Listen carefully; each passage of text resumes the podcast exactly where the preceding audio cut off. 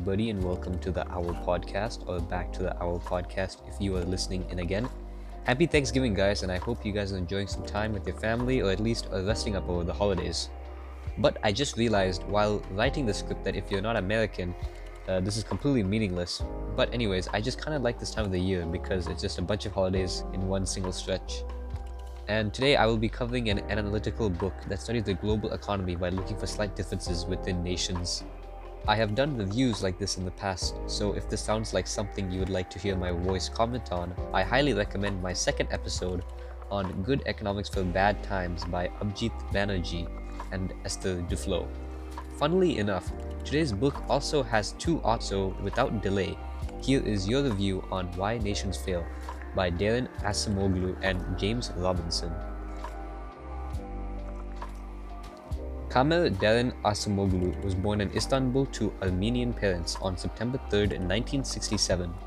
His father was a lecturer, professor, and principal at many educational institutes around the area, such as Istanbul University and Armenian Unkian. He attended the school where his principal was the teacher, and as he grew into adulthood, he took an interest in economics. He graduated from York University with a BA in economics and then from London School of Economics with a master's in e- econometrics and mathematical economics in 1990 and 1992 respectively. He earned his PhD continuing his studies with LSE and becoming a certified doctor at the age of 25 and the epitome of the coming generation of global economics. This prompted him to be considered a wunderkind by many leading economists such as Arnold Kling. He has become a naturalized US citizen, taught in MIT economics since 1993, married a fellow co-worker in the CS department, and is now residing in Newton, Massachusetts with two kids. James A. Robinson is a British economist and political scientist in 1960. Big coincidence, he also got a BSc from LSE with the same degree, but he obtained his master's from University of Warwick and his PhD from Yale. His research is mainly focused on Latin and sub-Saharan economies, which is mostly where this book also concentrates within. He would then work with his school's Ivy rival in 2004 as Harvard's Associate Professor of Government.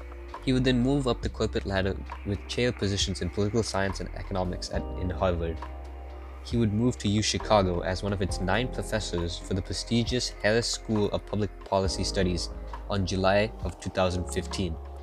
So basically, both of these very intelligent, influential men have contributed their entire lives to studying economics and political science, specifically the economic diaspora of crumbling third world nations, then taking hundreds of these cases and comparing them to each other to find out why these nations fail in an attempt to find a solution. And this is the exact essence of the book. There are two types of content that is being provided in the book. The first one is more summarizing their research and what they're observing. The second one is formulating possible theories based on the first type of content. These two are interwoven in between different economic cases and situations, but each of these times there are overlapping topics for both of research and theory content. So let's get started with the topics for the research portion. First is the topic of what conditions are necessary for sustainable economic growth.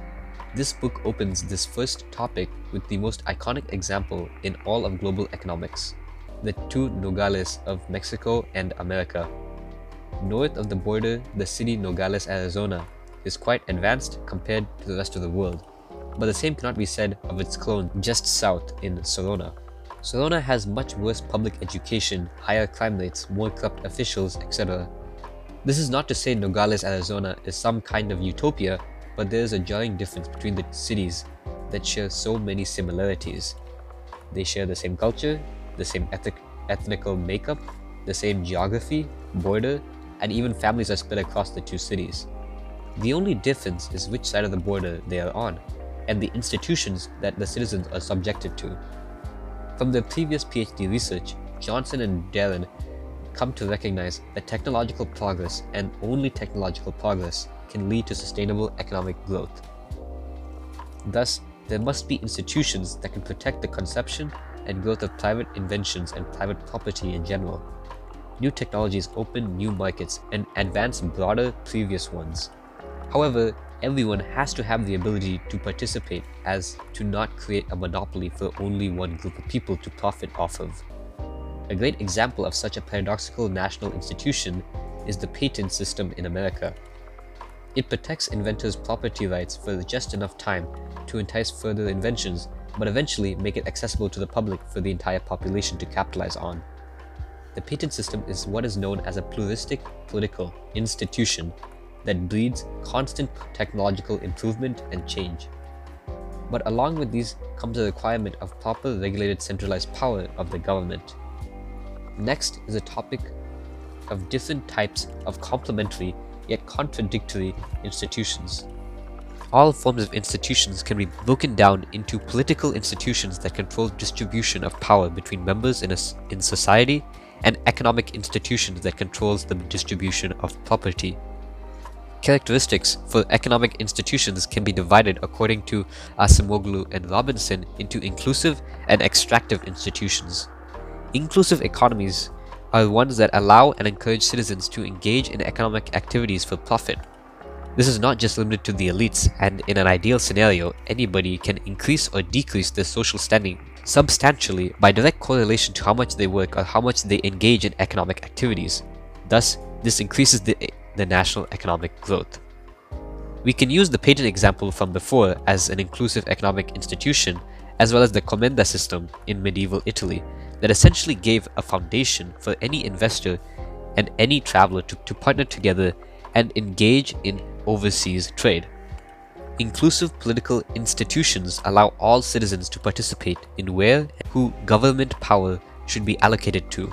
The broad theory is that what is good for the majority will ultimately be the most politically stable as it benefits the most citizens, even if it means that it is atrocious for the minority. This political stability will ultimately carry over to a stable and solid national market that people can capitalize on and grow. Such examples are virtually all liberal democracies. Then there are extractive economic and political institutions that try to exclude citizens from power or economic activity in order to seep as much labor as possible with no reward. Essentially, the exact opposite of inclusive institutions. This economic exclusivity provides no motivation for citizens to engage with the markets, and if there is some sort of ability to engage with the economic trade, the market is not stable and there is no political inclusivity. Some examples of economic exclusivity are any forced exploited labor such as the encomienda system, serfdom, caste system, or even slavery. While examples of political exclusivity or any sort of tyrannical power, such as the fixing of elections, an abusive police force, or a straight out absolute monarchy. Then the other topic is the analysis of other possible reasons that have been explored and whether Robinson and Acemoglu find these theories valid in the face of their own research. The theory of geographic differences proposed by Jeffrey Sachs and Jared Diamond state that geography is a major reason for why there are economic inequalities between nations. Most third world countries are near the equator in tropical humid areas, and perhaps the climate differences, as well as the geographic boundaries, impact their economies. There is also the theory of, of culture, pioneered by David Landes and David Fisher, that distinct cultural identities are the reason why some nations have cultures predisposed to economic growth, while other nations do not, and thus there is a growing inequality between the two. But there are simply too many examples of poor economies outside of tropical hot humid areas. For example, there are the East Balkan nations, and there are cities with completely opposite economic situations as opposed to their mother nation. And there are many examples of countries with the exact same ethnic and cultural backgrounds, but with completely differing economies. Apart from Nogales, South and North Korea are perfect examples. So, they argue with this data that the true determining factor of how economically successful a nation will be is based on the degrees of inclusivity and the extractivity of its political and economic institutions. But with this research, what theories can Robinson and Acemoglu conclude?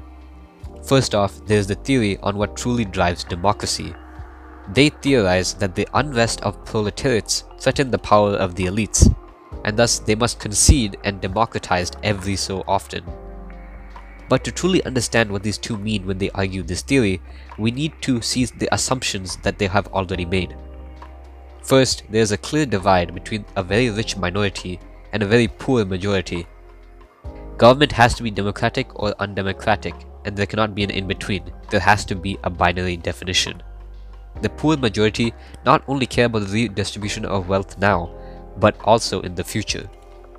The economic growth of a nation must fluctuate, and thus elites can afford a revolution if the economy is in an economic spiral.